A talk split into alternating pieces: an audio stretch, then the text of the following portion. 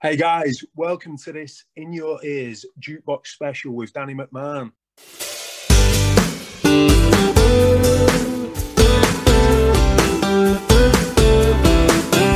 There's a big old world out there.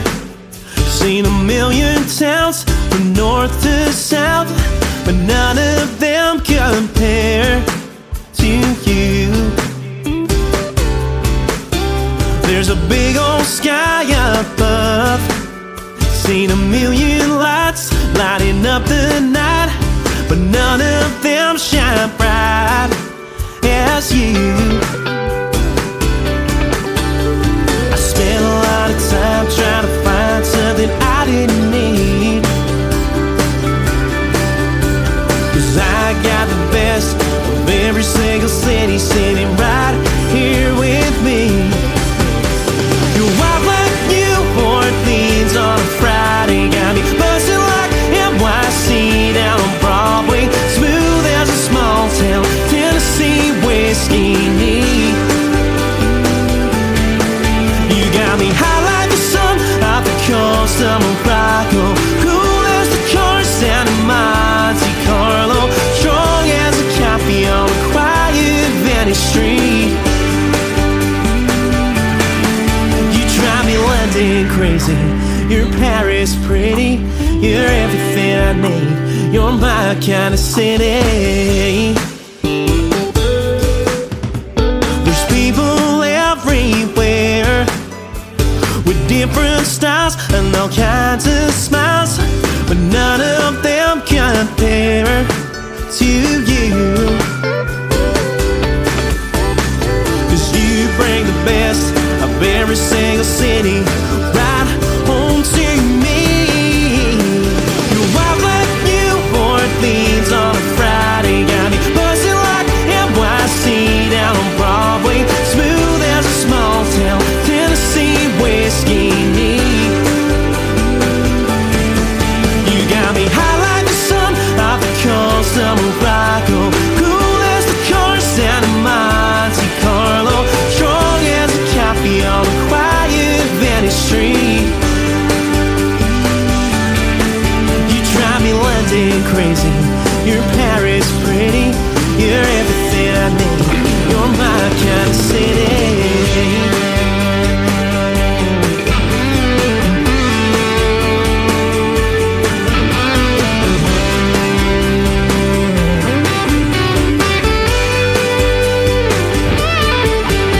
I spent a lot of time trying to find something I didn't need,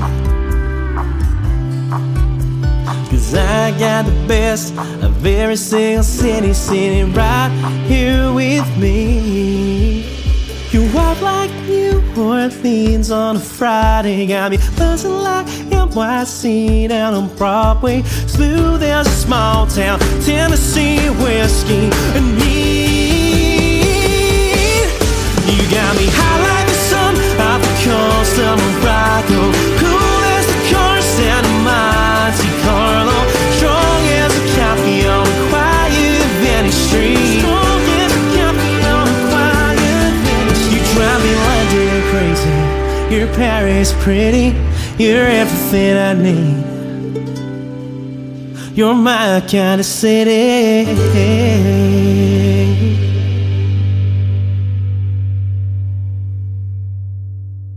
Danny, hey, how's it going? How's it going, man? You okay? Yeah, good, bro. How are you? I'm good. So, Danny, you scooped 3 awards last year at the UK Country Music Awards. Yeah, and man, officially, you are the biggest UK country artist around. Yeah, mate. It's pretty crazy like that. Last year was mad. For all that stuff, it was sort of, there's been a few bits sort of like creeping up to that point, but everything just sort of really clicked, I think, last year. It was obviously like the first year that I'd kind of, reached this point where sort of like, people were involved. I had a team of people working with me, and we sort of, as I say, it was, it kind of got to that point where we were doing it full time out on the road pretty much. I think we did like 125 shows, something like that last year.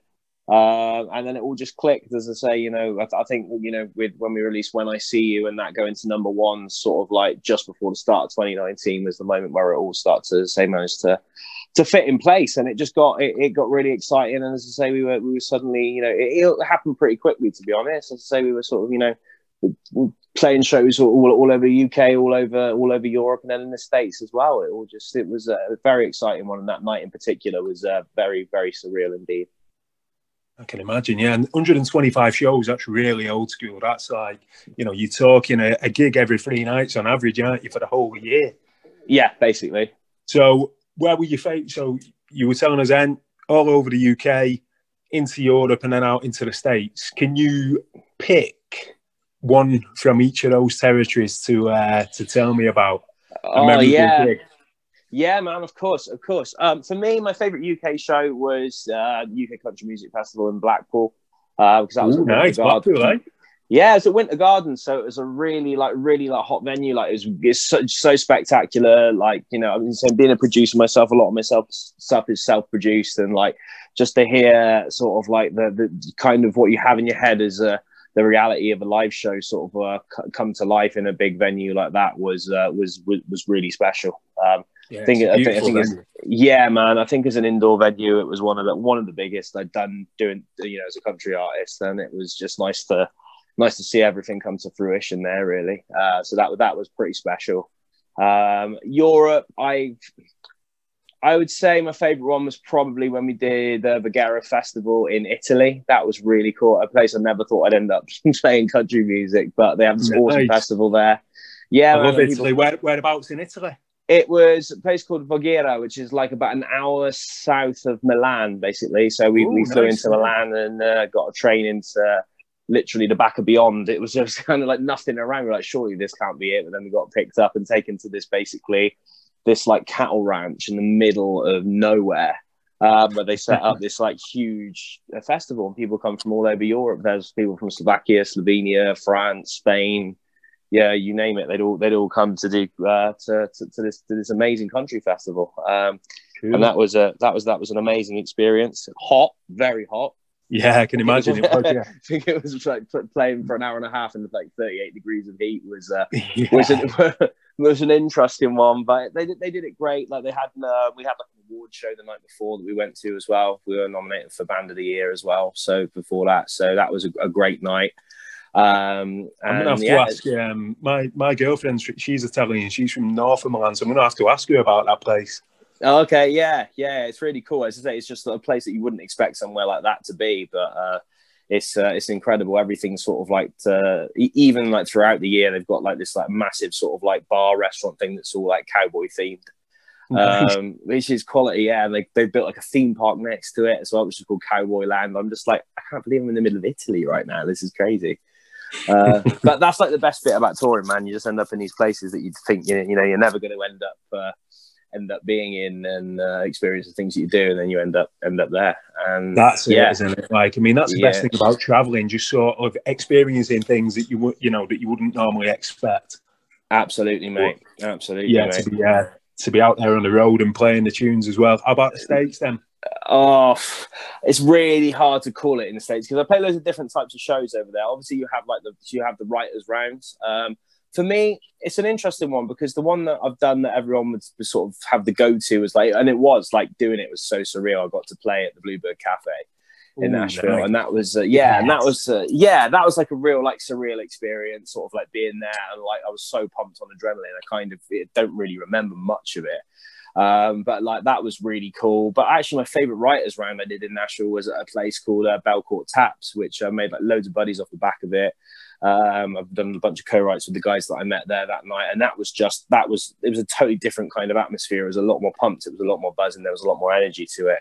And I really loved that. And then, but I think if I had to boil it down, I would go for one of the last shows I did in the States, which was just before the lockdown, which was in February. We got to play in Harrisburg, Pennsylvania. It was a last minute thing. We were already there playing a few shows. We had a bunch of shows in Pennsylvania, and then we were headed over to New York. But just before we went to New York, we got asked last minute to do this show. They were like, look, we've had this pretty big band pull out, but we've got all these people coming anyway. Do you want to come and fill in the slot?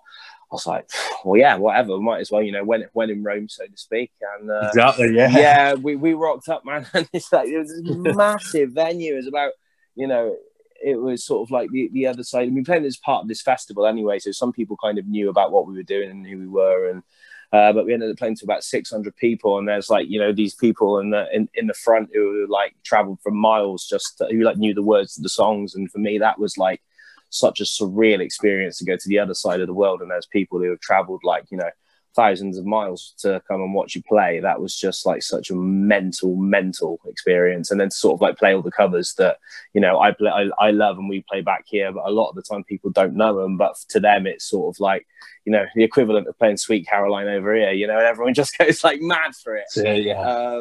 Like, yeah, it was wicked. That was a real experience to say play to that many people and have you know, so many people, as I say, over in the States digging the music and, you know, knowing the original songs. That's always a special feeling. That must have been an amazing feeling as well then, if so. Yeah. You stepped in at the last minute and people were still singing your songs back to you. Yeah, so, man, you're expecting to sing someone else. Yeah, this is it. They're expecting another artist. And, you know, as I say, we've just been played a few shows sort of like throughout the weekend. And obviously people were sort of like, you could see that progression of people sort of buying into the music and coming along to all the shows. And, you know, I say we've done that in other places as well, where we would play like 4 or 5, you know, songs. We did the same in Sweden. And we had like a core group of people who would literally come to every show and sing every word to every song. I was just like, that's just like insane. It's such a great feeling. Imagine. So let's take it back to the start then. How did you get into country music? Oh, mate, for me, like it was a really interesting one actually. So like my first sort of introduction to what I would sort of like, you know, call country music to me was my parents playing it when I was younger. Like obviously my dad like loved the Eagles. But then we'll also play things like, you know, your obvious ones like your Glenn Campbell's and yeah, you know, that kind of stuff. I love the Eagles.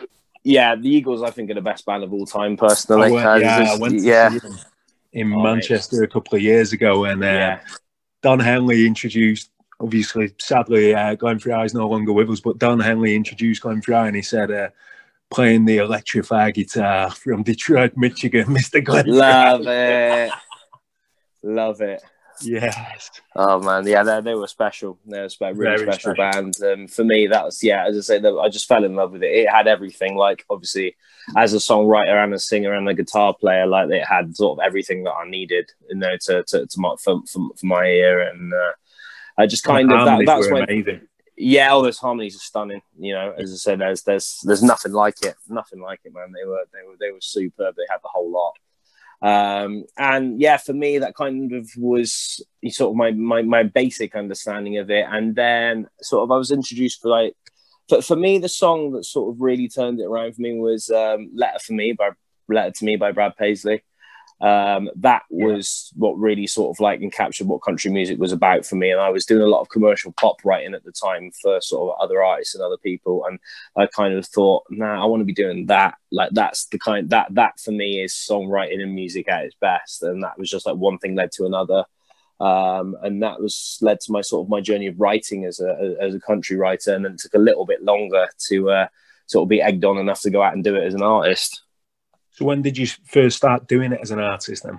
It's about 3 years ago now. So I went to C2C 2017. And I remember the moment I saw Chase Bryant play to about a third full room at about 11:30 in the morning at the Indigo, at the O2 Arena. I'd heard his stuff and I was like, I really like this guy. And he's like, he's, you know, he's not like the most well-known artist in the world, but I watched him play and I was like, it's so real. It's like so authentic. Like the melodies and the energy was all there. Like everything I love in the live performance. And I thought, yeah, no, do you know what? I want to do that. I feel like, you know, as I say, it would be nice to offer something to the world going and doing it that way because it's so personal. It's so real. So I went home and I wrote just like about 5 or 6 songs that were sort of relevant to me rather than writing for other people. I just went in the studio. Yeah, man. And you know, like you say, it's personal to you. You've been writing for other people, but you decided, no, this is me as an artist. This is what I want to go and do. yeah, man, and that was a nice moment. It was weird because obviously I was still in like a pop band at the time, so it was kind of like a sort of a side project for fun that I just went in with my mate, who's a really hot producer. He was like, yeah, let's do it for laugh, and we were sort of like getting into country music. We put it out, and it just went from one thing to another. Really, it got picked up in the States within about 2 months of the first single coming out. And then we got asked to go and play a festival out there with the band, sort of, as I say, 3 months after the first release, and that was it from there, really. I was like, well, this is kind of, things are coming in thick and fast, and I sort of like dropped everything else I was doing and to pursue this. Wow. So you've also worked with loads of musicians over that sort of 3-year period and before, writing from other musicians, and you were invited to write and record with 5-time Grammy nominated and 27-time Dove nominated songwriter and producer Billy Smiley. Can you tell us a little bit more about that? Yeah, so that was a mad journey, really. Like it was. So the first time we got invited to the States, we ended up being invited to play Springboard Festival in San Diego, and I knew all about Billy, obviously, being, he's based in Nashville, and the guys that he's worked and written with, and he's got such a massive catalogue. And I basically had to stand in front of him and pitch him my song. And he was like, so like, you're British, but you're doing modern country music. I was like, yeah. And he just went, it worked for Keith Urban, so let's see what you got. I was like, oh my goodness, like, talk about putting me under pressure. I was like, no pressure at all there. I was so scared anyway. And then he goes and drops that one on me. He was like, I dig it. And he just kind of looked at me and was like, I dig it, it's cool. Like, and I didn't really say too much more. And then the night after that, there was like this big party. I was like mad jet lagged. So I just was like, I was asleep in bed, and then my drummer comes to me, he was like, Danny, wake up. I was like, what are you on about? It's like, Billy Smiley wants to have a meeting with you now. I was like, now it's like 10 o'clock at night. He was like, yeah, Billy Smiley wants to have a meeting with you. I was like, all right, fair enough. He's like, and I went down to this party where it was happening, and he just clapped me on the shoulder. He's like, I want to see you at my hotel 9 o'clock tomorrow morning. I was like, okay, cool. So yeah, I strut along to meet him. He's there looking the cool dude that he always is, and he was just like, I want to bring you to Nashville. I want to start writing with you. I want to start putting some ideas together. I want to get writing and playing a couple shows. I was like, wow, okay. He was really. He said it was sort of like really fresh for him to have sort of like a British person doing modern country music that was. That he thought was relevant for, the US market. And for me, that was like the biggest compliment ever, really. I mean, anything more than that's a plus at the end of the day. So that was a hell of a journey. It was like 3 months before that I was, fitting shoes in Sports Direct, basically. So it kind of all happened. Wow. Yeah. It all happened quite quickly, really.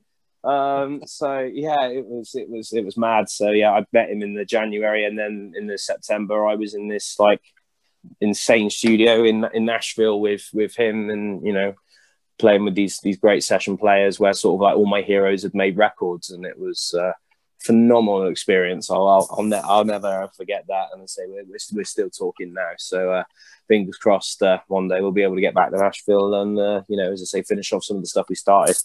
Wow, that's some pathway then. So from size 12, 90 ends in Sports Direct to Tennessee. Yeah, exactly. A baptism of fire, but like you say, that just must have, and especially considering, you've been involved in the music industry before, writing for other people, and you made this decision that this is what I want to do, and then you're in Nashville with, somebody like Billy Smiley. Amazing. Yeah. No, it's really, it's weird, man. Like, you watch it on the movies, and it's always like, in my opinion, sort of like super like over romanticized, shall we say, and then sort of like, but when you're actually living it and you're in it, you kind of don't have time to sort of go, oh wow, this just happened. Like, it's just kind of, you kind of like expect those things to happen, and suddenly you feel like, I don't know, everything changes and you're a completely different person and X, Y, Z. But actually, it's kind of cool when those things do start to happen, because it kind of gives you a perspective of, oh yeah, this is great and this is amazing and, I'm loving every minute of it. And, you know, you ask, you know, do some days live your dream, but at the same time, everything is sort of like, you know, I think it's important to stay humbled and stay real and sort of just like take it all in step by step, really. Yeah, of course it is. Of course it is. So would you like to tell us a little bit more about the first track that we're going to play tonight, which is Hold Tight, Sit Still. And this was released by Kelsey Bovey and co-written by you. Yeah, this was a really cool one. So I wrote this with Kelsey sort of, I think it was about the second song we wrote together. And we sort of just, as I say, we started throwing ideas around the table. I think she just had a naff time with her boyfriend. I think she was broken up with a boyfriend at the time, and she just sort of said to me, she was like, "This is what I'm going through. This is the vibe that I'm feeling," which is often like how I like to start. You know, when I do co-writes with artists, I'll be like, you know, what is it you want to say? I think that's always one of the most important things you can do. And came out with a vibe, and obviously got to produce it sort of about a year later. So with my buddy Andrea Succi. So. And this is where we got to. So it's a great song. She did really well with this EP. Went to number 1 in the UK country charts as well. So couldn't be happier for her. Lovely. Okay, then. Do you want to introduce it? Yeah, why not? This is Kelsey Bovey, and this is Hold Tight, Sit Still. Hi guys, Kelsey Bovey here. This next track you are going to hear is off my latest EP called Not Scared Anymore, which hit number 1 in the UK country iTunes charts. Danny and I wanted to express the conversation you would have with someone who has treated you wrong and telling them what they've missed out on and making them aware that this shouldn't happen again to anyone else. This is called Hold Tight, Sit Still, and I hope you love it. You got me twisted. I don't know what's right or wrong. You made me non-existent. I could tell I wasn't the only one. I could see inside your head when you said she's just your friend. I wish you were better. I wish we could forget her. And on the outside, I can tell you're just a pretty face. And now I'm sat here on cloud 9, watching you wish you could erase the mistakes that you made. You're rewinding and replays. You wish you were better, but you wish you never. Hold tight, sit still. This is how it's gonna be. I will make you feel all the hurt you gave to me. You're broken down, feeling sad, and I'm the best you ever had. Hold tight, sit still. This is how it's gonna be.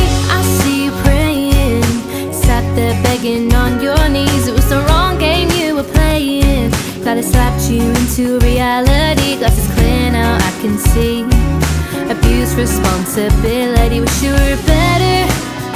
You buried your treasure. Never know affection.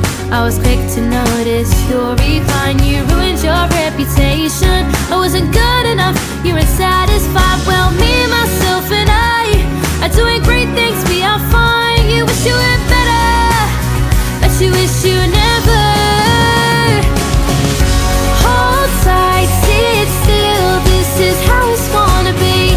I will make you feel all the hurt you gave to me. You broke it down, feeling sad, and I'm the best you ever had. Hold tight, sit still. I shouldn't have to fight for the right to stay with you.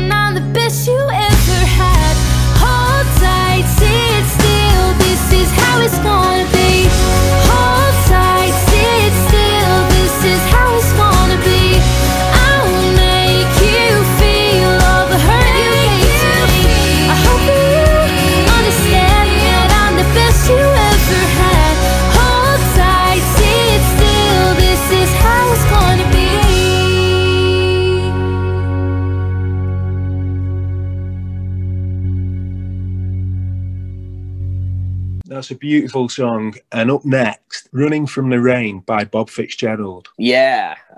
So I got, actually, funny enough, it was that the first time I heard from Bob was when I was in Nashville at the studio with Billy, and I got sent a message from Bob. He was like, you know, I've heard you're doing cool things with country music in the UK. I was just wondering if you could listen to my songs and see if we can go anywhere. And I really dug it. And I said to him, I was like, look, I'm back in about a month. Let's just, you know, as I say, just meet up, hang out and bring some demos along with you. And the one that really stood out for me, played me a ton of demos. And the one that really stood up for me was Running From The Rain. I just thought it had a really, really cool vibe, really exciting. So we put this out.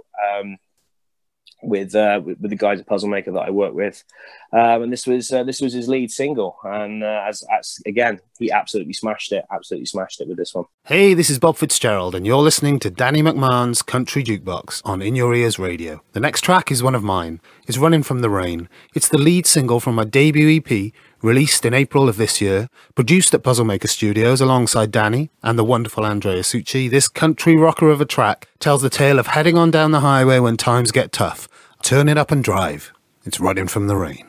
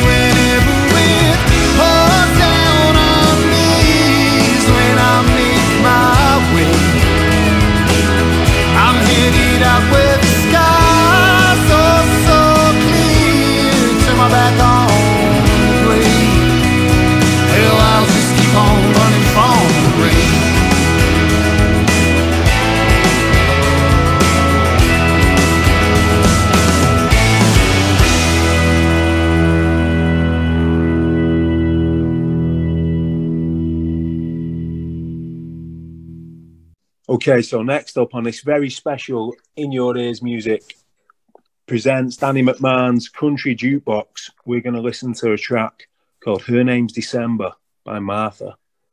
Danny, do you want to tell us more about this song? Yeah, so I've been working with Martha sort of as a songwriting mentor for a period of time now. I got to produce this record. We went to this really cool place in this massive hall in West London and recorded this just to get like the right sound, because it's very piano based and got a beautiful sound off a big grand piano in the room there. Martha is definitely one of the most talented songwriters I've ever worked with.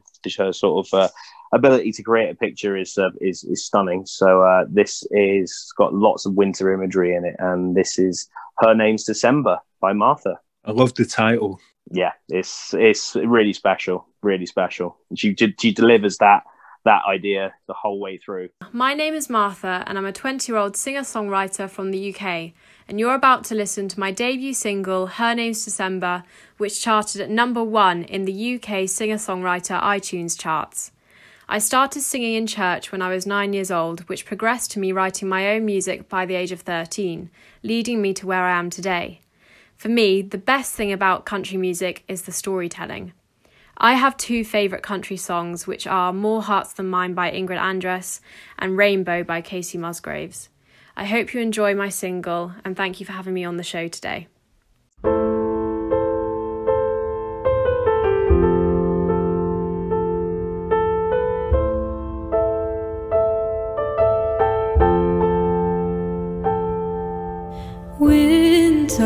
Takes her last leave from her lover's willow tree. Ice sheets suffocate the lake where lovers would row their woes away. Her cold breath numbs you to the bone. Meadows turn brittle, turn to stone. Her dark nights drain closer day by day, but the moon's light is a hope that never fades. 'Cause she's a killer, she's a thief of a long lost summer. I'll keep in memory. To some she's beautiful, to me she's nothing sweet. She hides her laugh in the snapping of the leaves underneath your feet. Her name's December. Can't you remember? Try to forget her, but her name's December. Her name's December. Light your fires and keep your windows closed. You can't trust her to walk amongst your hopes. If you cheat her,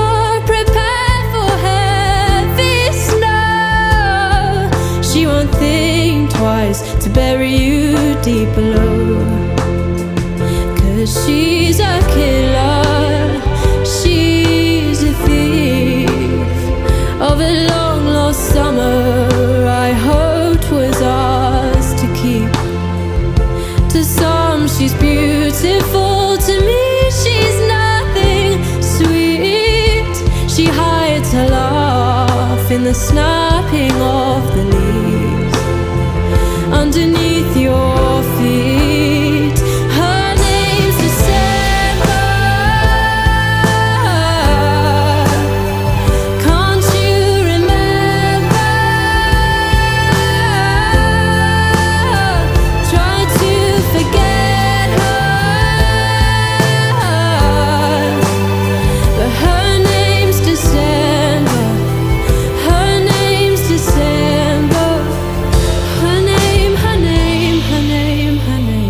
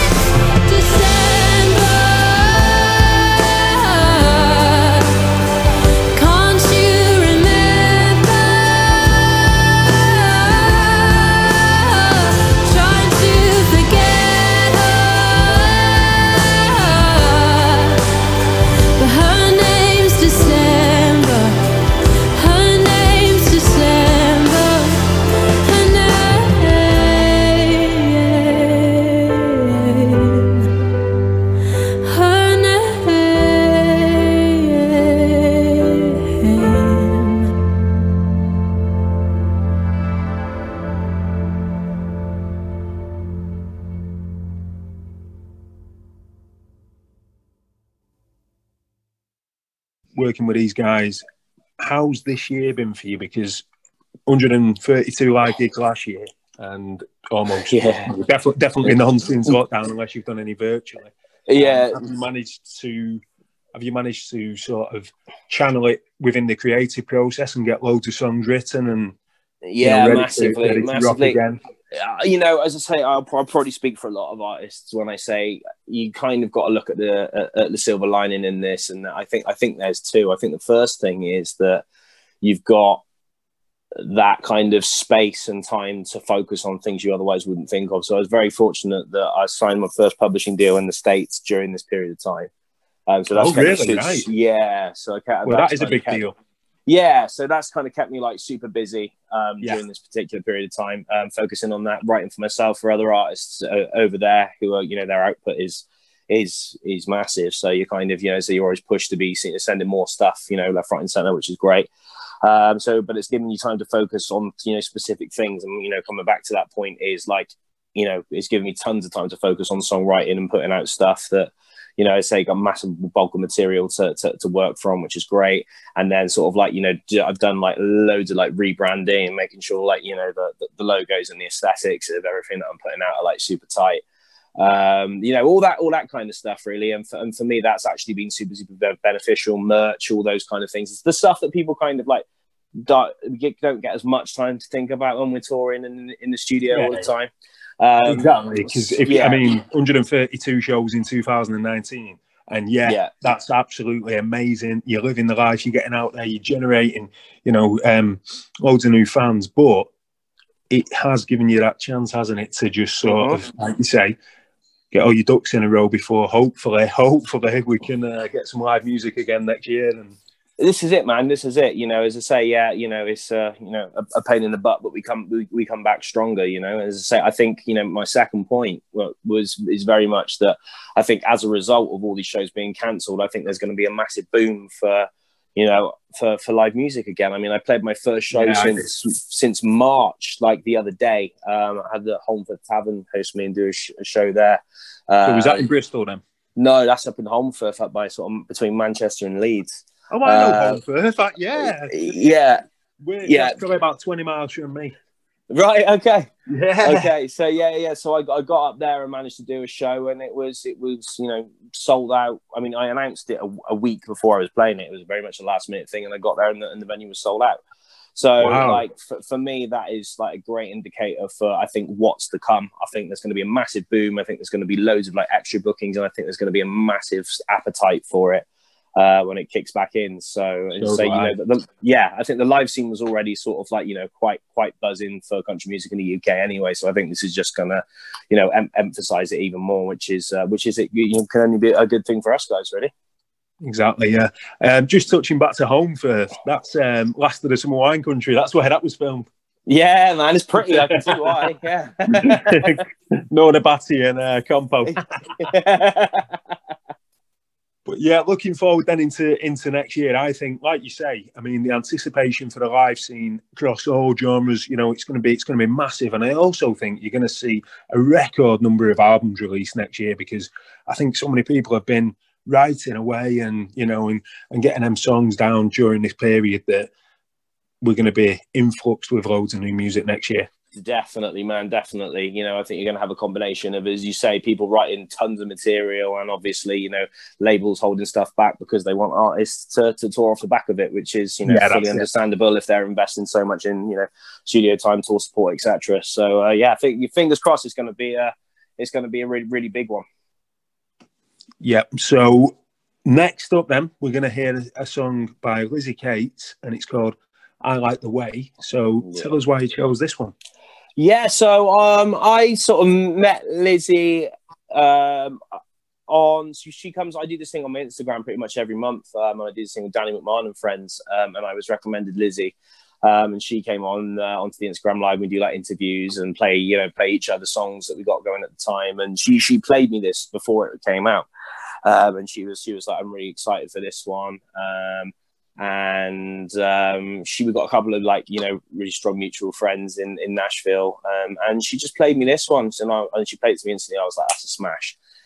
absolutely, because one of those songs you just hear it straight away and you go, yeah, that's gonna make it. And she's done amazingly well. We're on the same PR roster now as well, which is really cool. So yeah, I got a load of sort of like mutual friends and mutual vibes. But more than anything, I just absolutely love the song. I think it's got a great hook, great vibe. She delivers it, you know, like a real sort of an authenticity but innocence in her voice, which kind of just carries the tune really well. Let's hear it right now. Hey everyone, my name is Lizzie Cates. I am a country artist in Nashville, Tennessee. I like to write songs about my feelings because I have a lot of them and I don't know what to do with them. So I write songs. I moved to Nashville about 3.5 years ago from a place called Reno, Nevada. And I've been writing songs since I was about 5 years old, and I taught myself how to play guitar when I was 13, and I've always been in love with country music, and, you know, I have a lot of other influences too. The song that you're about to hear is my newest single called I Like the Way. I wrote this song with three of my closest friends, Kate Hastings, Josh Beal of the country duo Hastings & Co., and my producer, Robbie Artris. I had brought this idea to Hastings & Co. I had just written down in my phone, I like the way I like you - New York City. And Kate was like, we are writing that today. I knew that I wanted to write like a fun, upbeat love song, but at the same time, I also had a huge infatuation with New York City. I just liked the way that it was, you know, it keeps you guessing and you have to keep going and it's crazy, but it's also awesome. And you really find yourself in it sometimes and you can start over. And it's kind of like, it felt like the beginnings of a new relationship. So we decided to take kind of like this metaphor, comparing to falling in love for the first time with someone to being in New York City. And I'm really excited about this song. This is called I Like the Way. I hope you like it.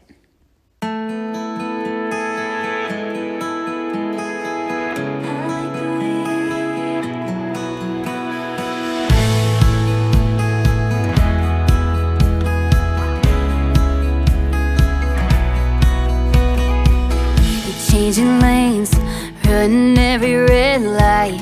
The way you're driving's got my mind in overdrive. You handle my Corolla like a Maserati, then hit the brakes and make me spill my iced coffee.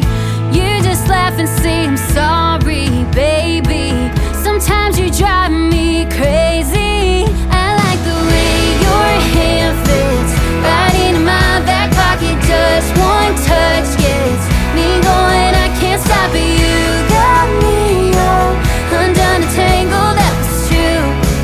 Ooh, I like the way I like you. I like the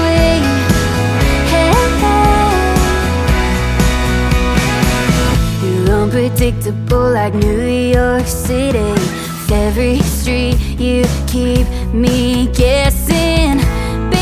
Looking at the skyline scares me, and still I wanna see the whole thing. I like the way your hair fits right into my back pocket. Just one touch gets me going, I can't stop it. You got me all undone and tangled up, it's true. Ooh, I like the way I like you.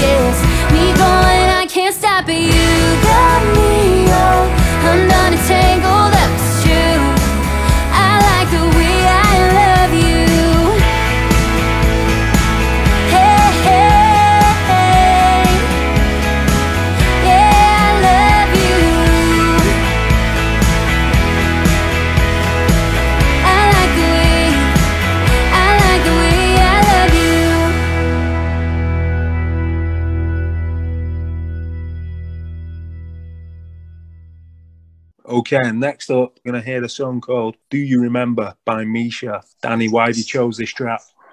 So Misha is another one of my artists that I work with, and she's been on an incredible journey. I mean, you'd never believe it when you hear this song. She's 15 years old, and she's so mature with her sort of songwriting and her approach. So you could be listening to someone who's 10 years older than that. Again, she's got that sort of like country Americana theme running through her music. She's very much influenced by sort of a lot of the stuff her parents listens to. So she's very much into like Sheryl Crow and people like that. And again, you can hear that influence come through. So this is her record's out sort of a week after mine, I believe. So this is Do You Remember by Misha.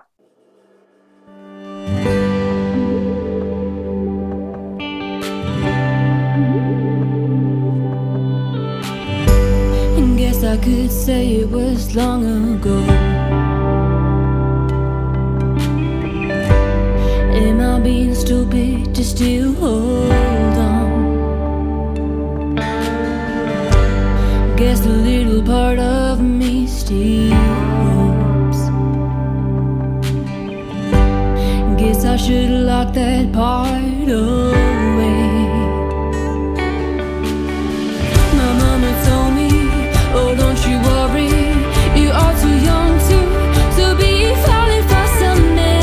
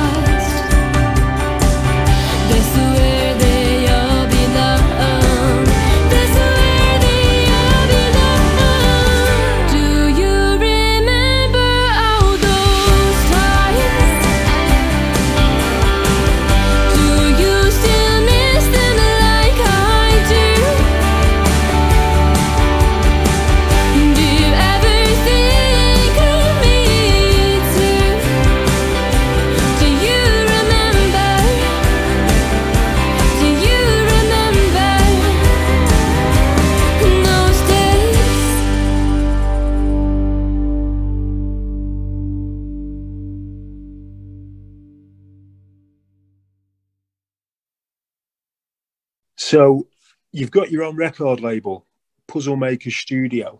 Yeah, man. Tell us a little bit more about that. How did that come about? And what was that before you started getting into the country scene, or was it when you were writing for other people?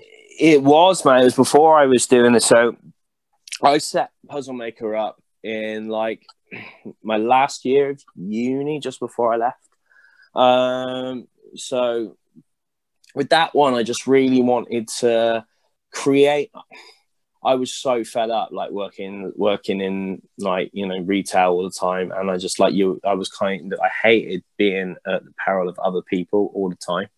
And obviously like, you know, getting into the music industry so young, like I've done some really cool stuff for my age, like at the time, but I was just, I felt I was always at the peril of someone else. And I was like, I just want to create a job. I don't want to have to do one for someone else.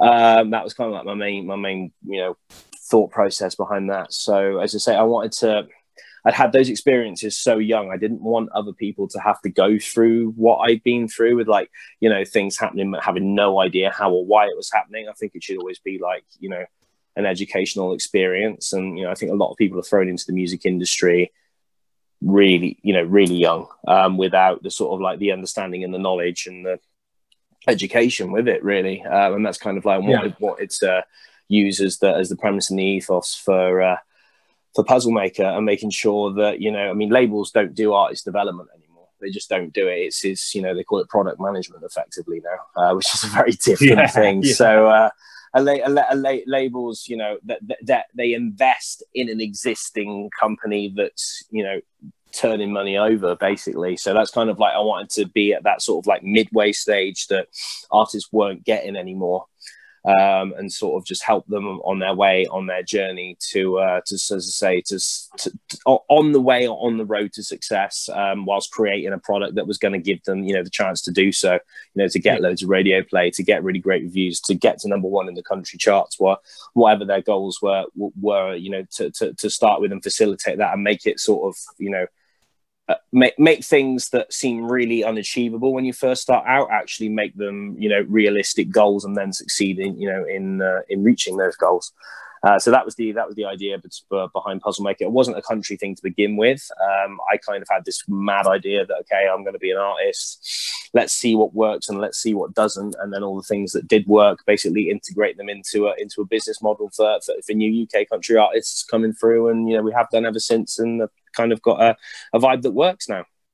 And I think, like you say, because you've had your own experiences in the industry, you can look at it on the personal level for the artist. You're investing in the artist themselves, not necessarily just in you know, in a finished product of the song. You want to develop that person all the way. Yeah, exactly. Who would you like to work with that you've never had the chance to do so yet? We know you've worked with some legends, but if there was somebody you could pick out. Yeah, for me, I think if I could have any, for me, it would be, I think I'd love to write with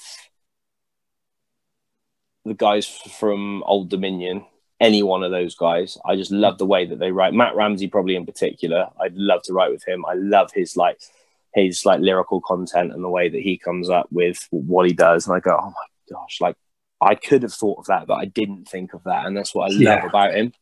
That's what I love about him. Like a lot of the time, the content of what he's singing about is very relevant and it's pretty simplistic, but the way he delivers it, you know, metaphorically a lot of the time is amazing. And production wise, I'd love the opportunity to work with Dan Huff as well as a producer, because obviously like, I'm a massive Keith Urban fan, and, you know, he's kind of the guy that got Keith Urban on the route, and obviously he works with, like, you know, like Kane Brown as well. I love the way that those guys sort of push boundaries with their production.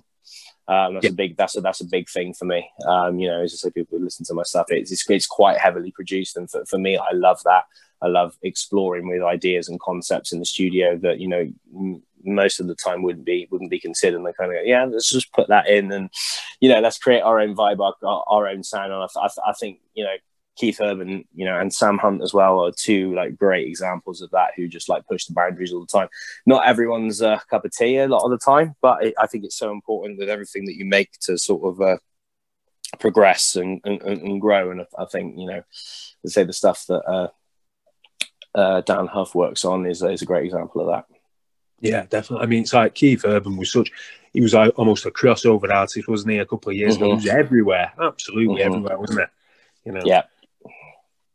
So next up, we're going to hear Wanted by Brittany McLam. So we're going to let you introduce it and tell us a little bit more about it. Of course, of course. So Brittany, again, came on to my Danny McMahon and Friends, and that's how we kind of met. And she showed me the song, and I look when I'm talking to these artists and doing like little interviews with them, I always check out their stuff. And again, she played Wanted, and I was like, oh my goodness, like this could be, you know, if I shut my eyes, it's gonna be a Carrie Underwood song. Do you know what I mean? Yeah. And that's what I just loved about it. It was, again, real, honest, authentic, and she just like sang the pants off it. So I absolutely adored this one. So this is Wanted by Brittany McLam. Hey y'all, this is Brittany McLam, all the way from Nashville, Tennessee, and you're about to hear my latest single, Wanted. This song is about being involved with someone that you have so desperately wanted to be different than the two-timers, the cheaters, the scumbags, you know, you name it, and just to prove to be the one. And in this instance, that's not the case. So now it's time to move on, and you know what? It's their loss anyway. So yeah, I hope you like it.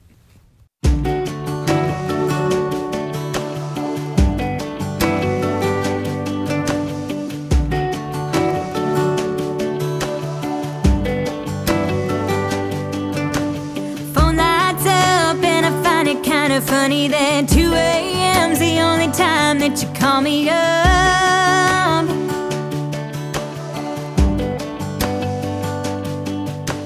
Nothing new, or I should have saw it coming. Don't have to pick up to know exactly what you want, yeah. Boy, don't you know, it's a little too late. Must be lonely, sleeping with the choices you made. 'Cause I wanted to be yours and you to be mine, to be everything and more. All you were looking for was just a good time. All I wanted was just for you to try, make good on your promises. Must have been too much to ask for you to be that guy. Let's be honest, I was never gonna be what you wanted.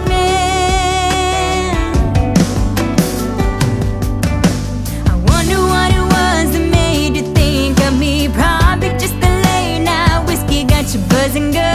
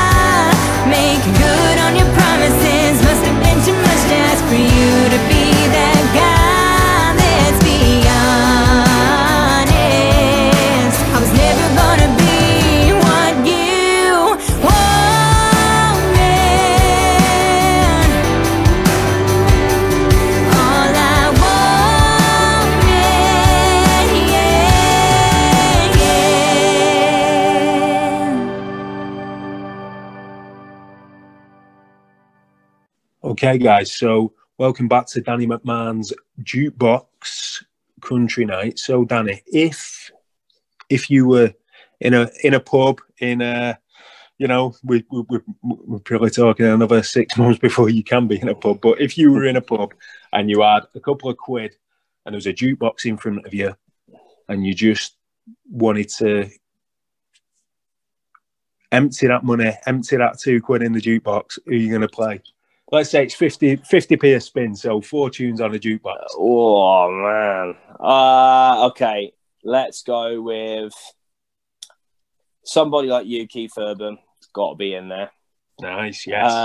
That's got to be in there. House Party by Sam Hunt. That's got to be in there. If we're in a pub, we've got to get the party started, so I'm not going to go down my ballad route. I'm not going to send everyone to sleep.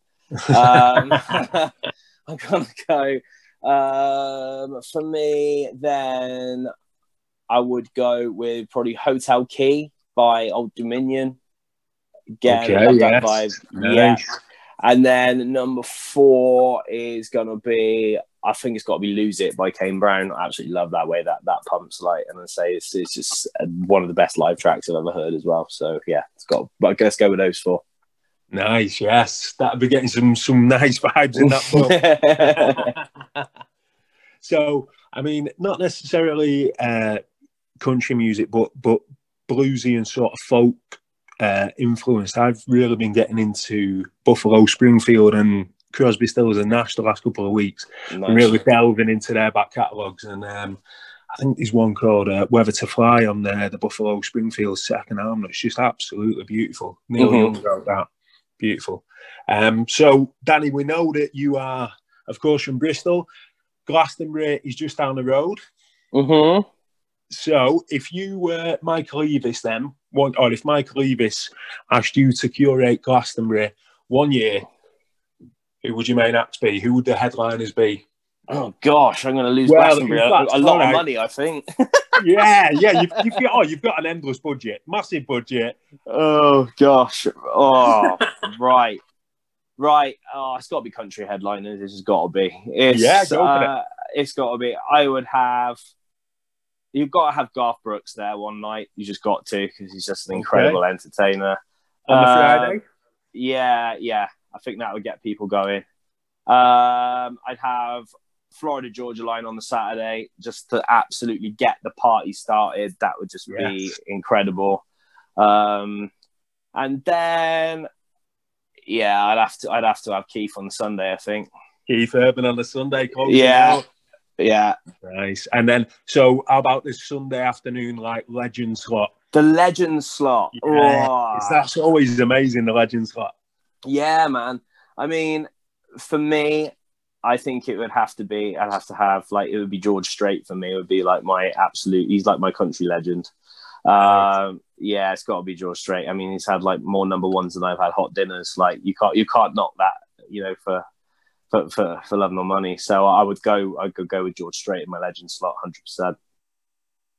Brilliant. So have you ever actually been down to Glastonbury? Yeah, so when I was a little sprog, when I was 17, a little sprog. I won a competition in Bristol to actually play on the BBC introducing stage at Glastonbury. So cool. Yeah, Michael Eavis was one of the guys judging it. So he actually came up to me at the end and saying, "Well done, young man, great performance," all that kind of stuff. So we got the chance to, I think we were going on, it was like a bunch of unknown bands, and I think on just after us was a $2 Cinema Club, who have obviously like exploded since then. But wow. It was, it was. So what year was that then? Oh gosh, I think that must have been 2009, I think, or 2010. Right. So it was, hell of an experience for sure. You kind of, when you're that age, you don't realize kind of what it is you're doing and what you're taking on, but it was an amazing experience. As I say, played to a nice full tent at the BBC introducing stage, and then kind of I can't remember who was. I was Blur were headlining that year. That was a good show. Good night. They brought Phil Daniels on, didn't they? In the Park Life. Yeah, Yeah, that was a hell of a laugh. Yes. So what was Michael Leavis like then? Obviously, you met him. He's an absolute legend. Yeah. What were your experiences of him? He was the coolest dude I ever met. He was so humbled. You would never, like, you know, he rocked up in his, you know, in his little shorts and sandals and a scraggy jumper. Like, he doesn't, you know, give off the vibe of being, you know, important or a millionaire. Do you know what I mean? He's just sort of... so chilled, so relaxed, and he had time for everyone there. As I say, you know, we were all a bunch of sort of like, you know, fresh faced, unsigned bands, really. But you know, him along with the rest of the judging panel on the day were really humbling. Had the, you know, all the time in the world for us, and he gave us some great advice.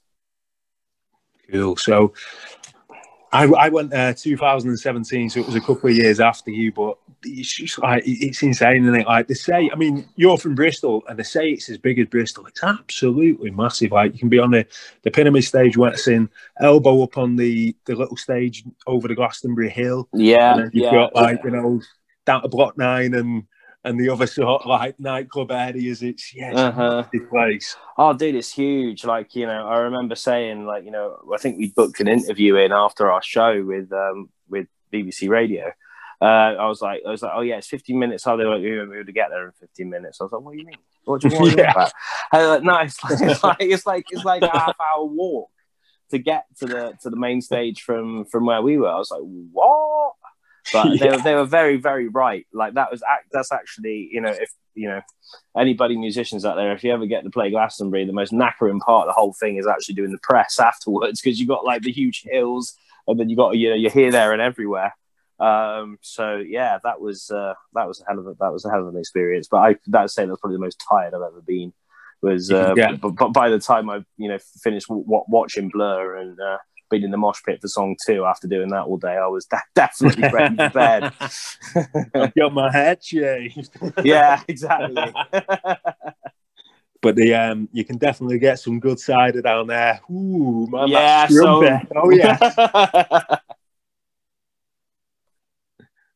Yes. Okay, so we're going to hear another song now, and it's called There I Was by Daniel Borge. Over to you, Daniel. With this tune, like, I absolutely dig everything that Daniel's doing. Like, yeah, I think we've kind of got like the same kind of like idea, same kind of direction. And like, you know, he's trying to get over to Nashville and kind of like push European music over in the States, which is a vibe, you know, in itself. And I love to think everything that he does with his production and sings the pants off this tune. So yeah, this is There I Was by Daniel Borge. Hey guys, this is Daniel Borge, and this is one of my singles, There I Was.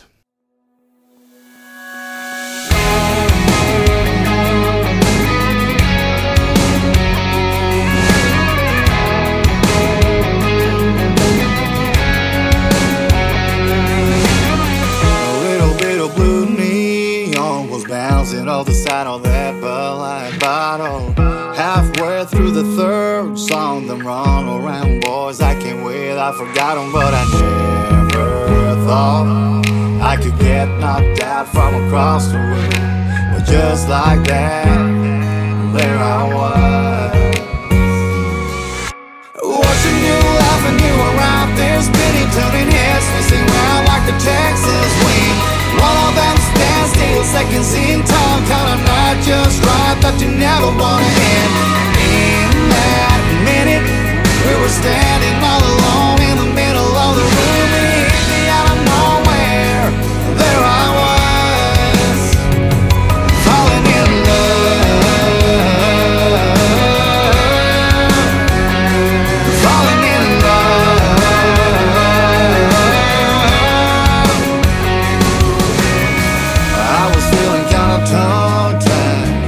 But it wasn't cause I was kind of buzzing. I ain't the pick out blind type, but I knew right then that I had to do something. And I never thought I could get stopped in my tracks like a deer in the headlights. Just like that, there I was, watching you laughing, you were out there spinning, turning heads, twisting round like the Texas wind. One of them stands still, seconds in time,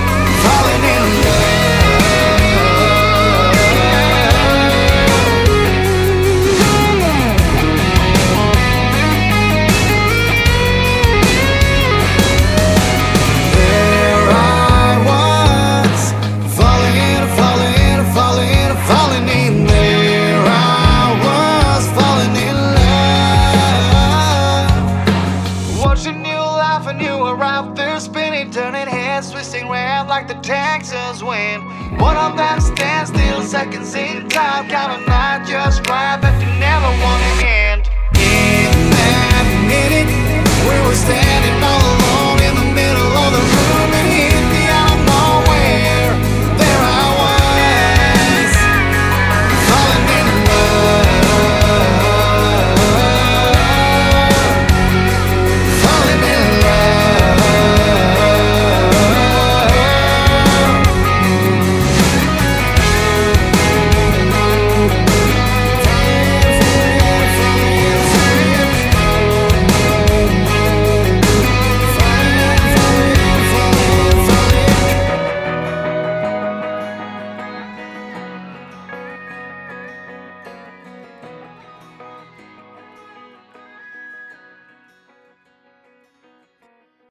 Okay, well, Danny, it's been an absolute pleasure having you on, mate. Thank you very much. No worries. Thanks for having me, dude. Yeah, no problem. So we're going to end with your brand new track, and it's called Best Worst Habit. I love that title, Best Worst Habit. Thank you, man. What would be your best worst habit then? Oh, goodness me. I'll put you on the spot now. I guess some days being a musician's a best worst habit in itself, you know. Sometimes it's a hell of a lot of hard work, but then you just wouldn't know what to do, you know, what else to do, really. As I say, I think that's what drives me through it. You know, sometimes you have those moments, especially when you're on the way up and sort of like trying to break through, you have those moments where, like, why on earth am I doing this? You know, I always go back to that one moment when I was, you know, stood outside on the street, sort of, I think it was like 2017 when I first started doing it. I remember it was freezing cold. I had 32p in my case, and I didn't even have enough for a cup of tea in Greg's. And I thought, what on earth am I doing this for? But, you know, it worked out. So that's always my little story I tell people in that moment when, you know, as I say, that it kind of felt a bit like it then. As far as a habit's concerned, you know, it's a music with kind, but I just loved it too much not to give it up, you know. Yeah, and they're the stories that make you, aren't they? Like you say, they're the, you know, the stories that you can draw influence on when you look back on them, and yeah. Straight up, man. Okay, so over to you to introduce it. Playing us out tonight, Danny McMahon with his new single. Thank you very much, and we hope to speak to you again soon. Danny McMahon. Thank you, my friend. So I'm Danny McMahon, and this is my brand new single out on the 13th of November, available to pre-order now from the iTunes store. And this is Best Worst Habit. You're my best worst habit, best worst habit.